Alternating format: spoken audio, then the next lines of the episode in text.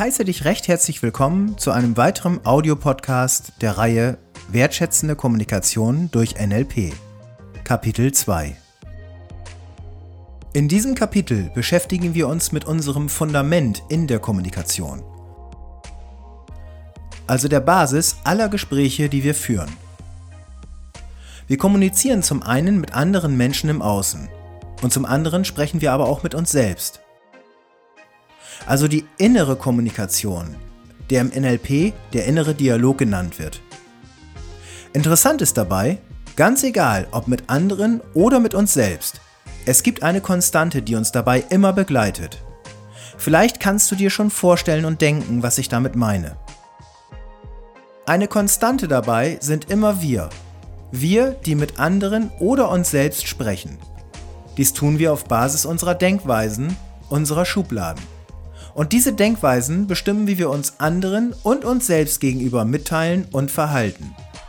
Im NLP sprechen wir hier von der inneren Haltung. Andere Beschreibungen dafür sind innere Einstellung, die innere Vorstellung, eine Annahme über etwas oder auch Vorurteile. Diese innere Haltung, die wir vor und während eines Gespräches bewusst und auch größtenteils unbewusst formen, bestimmen unsere Wirkung nach außen auf andere innerhalb der Kommunikation. Diese Wirkung nach außen wird nicht nur über unsere Worte übertragen. Das, was wir in einem Gespräch und während eines Gespräches über den anderen denken, hat einen entscheidenden Einfluss auf unsere Worte, Stimme und Körpersprache. Übrigens, das mit der Körpersprache ist noch ein ganz besonderes Thema. Kennst du Situationen, in denen du mit einem anderen Menschen gesprochen hast, von dem du nur die Stimme wahrnehmen konntest? Also zum Beispiel über das Telefon oder einer anderen Situation, die dir gerade einfällt. Vielleicht kannst du dir dieses Gespräch gerade vor deinem inneren Ohr vorstellen. Und möglicherweise hast du sogar ein Bild zu der Stimme. Und du kannst dir auch vorstellen, wie sich der andere körpersprachlich verhalten hat. Wieso ist das so?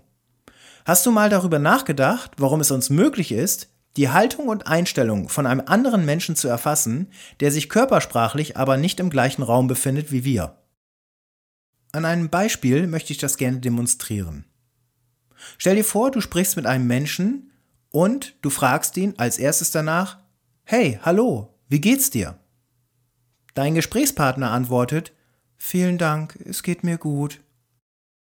Versuche dir nun die Körperhaltung des Gesprächspartners vorzustellen. Und glaubst du, dass er die Aussage ehrlich meint? In diesem Gespräch bei dem Gesprächspartner stimmen die Worte nicht mit der Tonalität der Stimme überein. Also, warum können wir Menschen auch ohne jedes Training oder Ausbildung dies erkennen, dass es dort einfach unstimmig ist? Die Erklärung dafür findet sich, dass Körper und Geist untrennbar miteinander verbunden sind und sich gegenseitig beeinflussen. Das, was ich denke, ist das, was ich fühle, und das, was ich fühle, wird zu dem, was ich denke und so weiter. Und das drückst du über deine Stimme, Körpersprache und Worte aus. Wenn alle drei Ebenen übereinstimmen, empfinden wir das als wahr bzw. stimmig. Wenn einer dieser Bereiche jedoch nicht mit den anderen übereinstimmt, also überbetont oder ausgeblendet wird, kommt es zur Unwahrheit bzw. Unstimmigkeit. Diese Unstimmigkeiten nennen wir im NLP Inkongruenz. Das Gegenteil dazu ist Kongruenz. Ich möchte ganz gerne diese Begrifflichkeiten kurz erklären. Inkongruenz bedeutet, wir sind nicht mit dem, was wir nach außen hin sagen und zeigen, deckungsgleich. Kongruent bedeutet, wir sind mit dem, was wir innerlich denken und nach außen hin sagen und zeigen, deckungsgleich. Dies drückt in der Kommunikation etwas sehr Wichtiges aus. Denn die Übereinstimmung zwischen dem, was wir fühlen und nach außen hin sagen, wird dadurch transparent und für den anderen sichtbar. Er kann dadurch erkennen, ob wir das, was wir sagen, innerlich auch wirklich meinen. Im Kommunikationsprozess ist das also folgendermaßen. Durch unsere Vorannahmen bestimmen wir unsere Wirkung und Verhalten auf uns selbst und auf andere. Vielleicht kennst du das auch. Gespräche mit einem Ausgang, bei denen du denkst, toll, so ein Gespräch hätte ich wirklich nicht führen brauchen. Und zusätzlich geht es mir jetzt auch noch schlechter als vorher. Im Einzelnen bedeutet das, deine Vorstellung am Anfang fand sich im Gespräch wieder und war für den anderen wahrnehmbar. Das ist übrigens der Aspekt der sogenannten selbsterfüllenden Prophezeiung. Die Frage, die sich jedoch dabei stellt, ist, wäre das auch eingetreten, wenn du diese Vorannahme nicht geformt hättest? Meine Frage an dich, glaubst du, dass es wirklich so einfach sein könnte? Ich möchte dir gerne an dieser Stelle einen größeren Rahmen anbieten. Achte auf deine Gedanken, denn deine Gedanken werden Handlungen. Achte auf deine Handlungen, denn sie werden dein Verhalten. Achte auf dein Verhalten, denn es werden deine Worte. Achte auf deine Worte, denn sie entfalten eine Wirkung.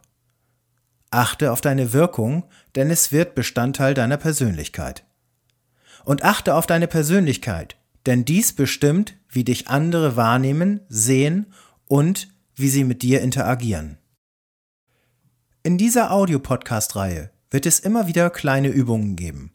Aus diesem Grund bitte ich dich, dir einen Moment Zeit zu nehmen und daran zu denken, mit welcher Einstellung du in ein Gespräch gehst. Und untersuche es genauer. Was denkst du vor und während eines Gespräches, wenn du mit einem Menschen sprichst? Du kannst gerne an dieser Stelle den Podcast pausieren und gleich weiterhören. Wir formen also bewusst wie unbewusst unsere Vorstellungen über jemanden oder über etwas, also Situationen. Die Basis des Denkens im NLP sind exakt diese Vorannahmen aktiv zu gestalten und zu verändern, um dadurch die Kommunikation positiv für alle Beteiligten zu beeinflussen. Diese positiv geformten Vorannahmen unterstützen dich dabei, deine Kommunikation wertschätzender und leichter sowie erfolgreicher in Zukunft zu führen. Ich möchte mit dir einen Blick auf diese NLP-Grundannahmen werfen, da sie im Endeffekt extrem wichtig sind. Hast du dich auch schon in Gesprächen befunden, in denen du gedacht hast, ich verstehe nicht, dass der andere das nicht versteht? Oder wenn ich das verstehe, muss das der andere doch auch verstehen. Wir leben oder wir arbeiten doch zusammen. Und es kann doch nicht sein, dass der andere die Dinge völlig anders sieht als ich. Kennst du sowas auch? Was glaubst du?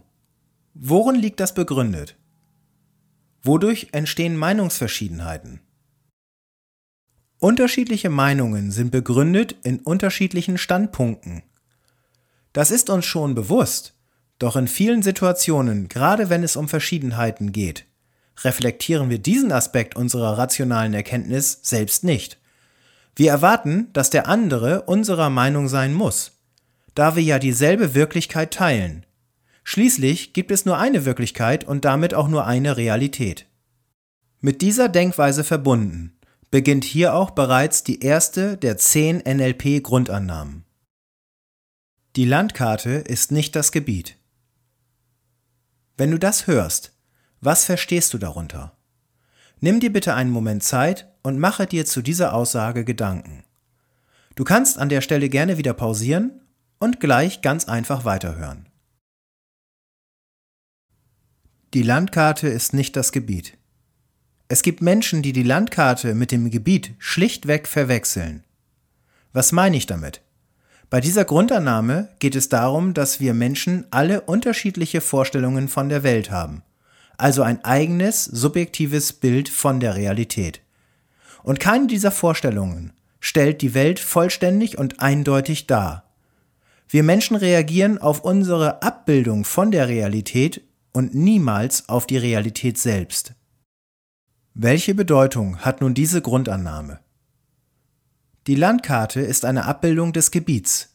Das heißt, egal wie genau die Landkarte auch ist, sie wird niemals die vollständige Darstellung des Gebiets sein können. Es gibt immer noch Details, die vielleicht verborgen sind. Und jeder Mensch besitzt seine eigene Landkarte. Das hängt damit zusammen, dass Menschen verschiedene Erfahrungen im Leben gemacht haben. Dazu gehört zum Beispiel, dass der Mensch in einer anderen Ursprungsfamilie aufgewachsen ist und durch eine andere Phase der Prägung durch seine Familie ging. Oder die Phase der Sozialisierung, bedingt durch Schulen, Gemeinden, Kirchen, Vereine, Freundeskreis und vieles mehr. Dadurch hat der Mensch ganz andere Erfahrungen gemacht und eine andere Wertevorstellung, Moral und Ethik entwickelt. Und sogar besitzt er die fünf Sinne. Möglicherweise benutzt er sie aber mit einer anderen Qualität, als du sie selber nutzt. Doch bevor ich fortfahre, möchte ich dir eine weitere Frage stellen. Was ist für dich Toleranz? Für die meisten Menschen bedeutet Toleranz, andere Menschen zum Beispiel so zu akzeptieren, wie sie sind. Oftmals passiert uns dabei jedoch ein Fehler. Wir glauben, dass wir tolerant sind und den anderen Menschen so akzeptieren, wie er ist. Doch ist das wirklich so? Was denkst du? Den Prozess, den ich an dieser Stelle anspreche, ist nur zu einem ganz kleinen Teil ein bewusster Prozess und vielmehr ein unbewusster Prozess, wo Kräfte und Denken in uns wirkt. Denn die Toleranz findet bei vielen Menschen folgendermaßen statt. Wenn sich der andere Mensch genauso verhält, wie ich es von ihm erwarte, also innerhalb meiner Wertevorstellung, Moral und ethischem Verständnis, dann akzeptiere ich seine Vorstellung und bin damit tolerant. Das liegt auch zum anderen darin, dass wir davon ausgehen, dass wir die gleiche Welt vor Augen haben müssten. Wenn sich also unser Gegenüber, mit dem wir kommunizieren, nicht genauso verhält, wie wir es von ihm erwarten, kann es sehr schnell sein, dass die Toleranz dort endet, wo sie eigentlich beginnt. Doch damit werden wir uns noch genauer in einem der nächsten Grundannahmen beschäftigen. Zurück zu den Landkarten. Mit unseren Landkarten verhält es sich folgendermaßen. Wir Menschen versuchen die Welt zu verstehen, also zu lernen.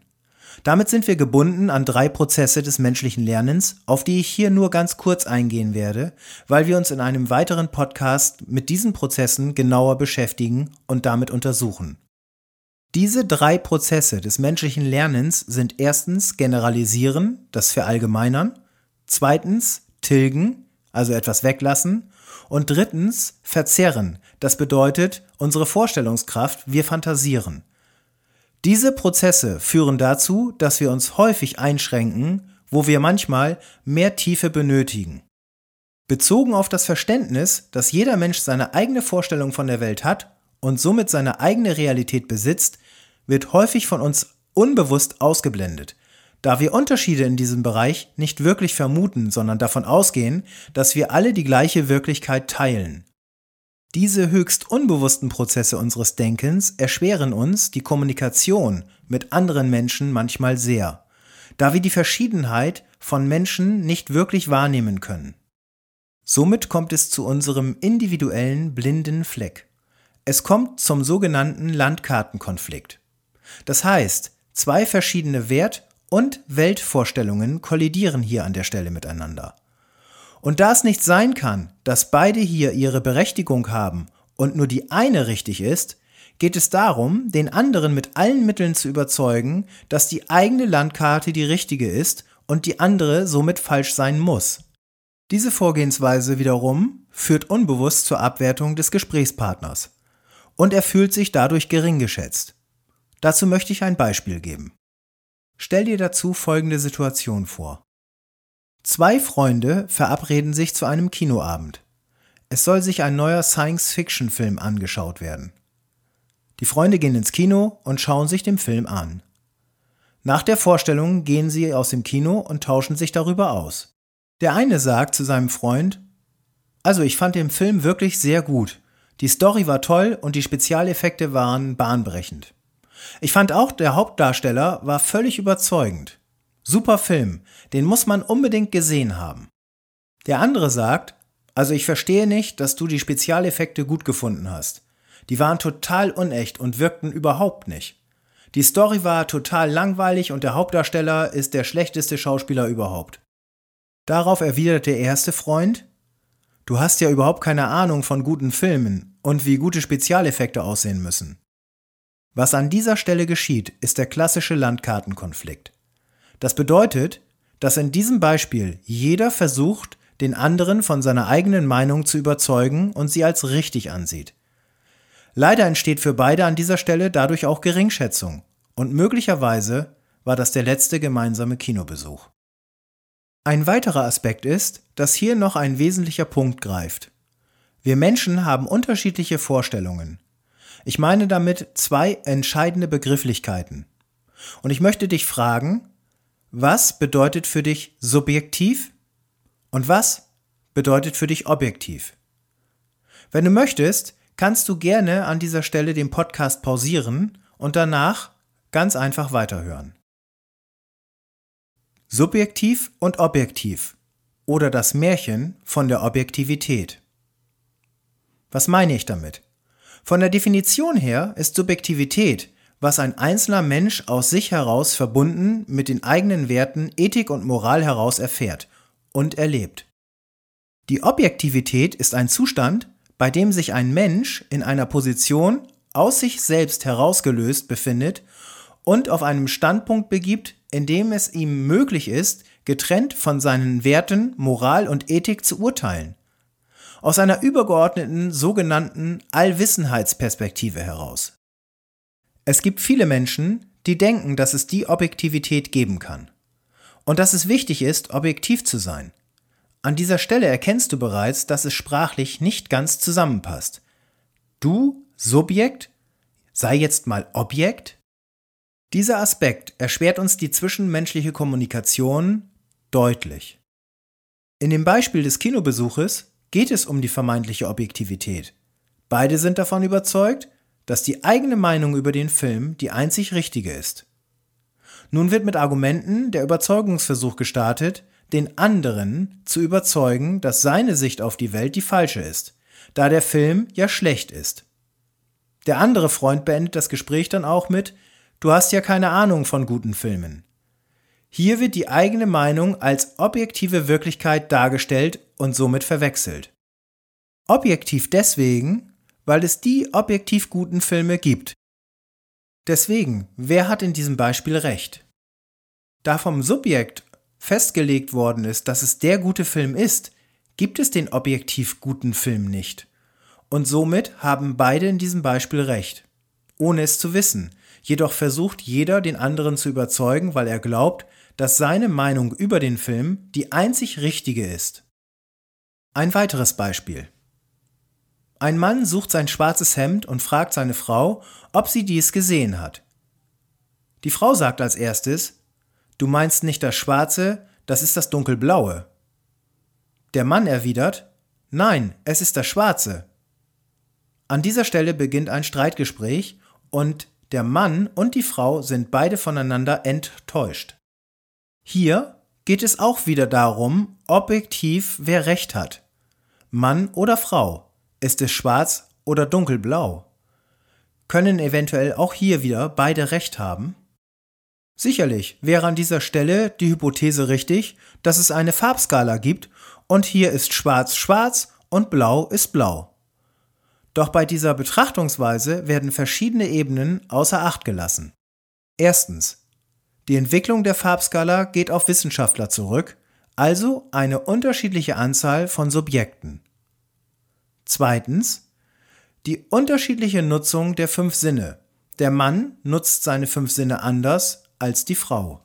Denn auch wenn wir alle fünf Sinne besitzen, ist die Nutzung immer individuell verschieden. Und nun kann es vielleicht zum Beispiel sein, dass der Mann unter Umständen eine Farbwahrnehmungsschwäche hat oder einfach nur die Farbe anders interpretiert als die Frau. Wer hat also nun in diesem Beispiel recht? Diese Unterschiedlichkeiten werden nicht reflektiert, sondern vielmehr das einzig wahre Richtige berücksichtigt. Es gibt auch kein Interesse oder Hineinversetzen, wie der Mann zu seiner Wahrnehmung der Farbe gekommen ist. Unterbewusst kommt beim Mann an, es besteht kein Interesse, die Landkarte des Gegenübers zu erfassen und zu verstehen. Dazu fällt mir ein Sprichwort von Laoze ein. Der Mensch ist genau da, wo er ist und nicht da, wo wir ihn gerne haben möchten.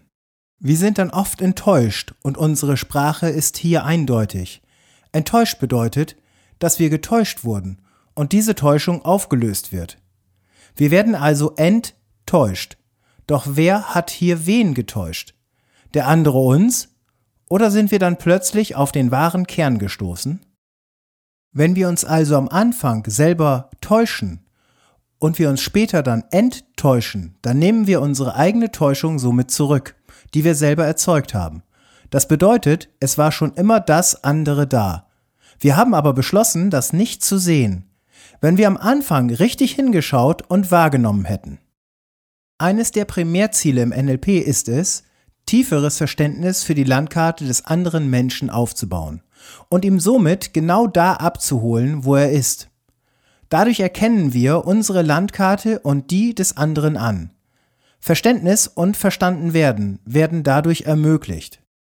Die wirkungsvolle Kommunikation wird entscheidend dadurch bestimmt, wie gut wir die Landkarte unseres Gegenübers erfassen können, berücksichtigen und verstehen und somit wertschätzen.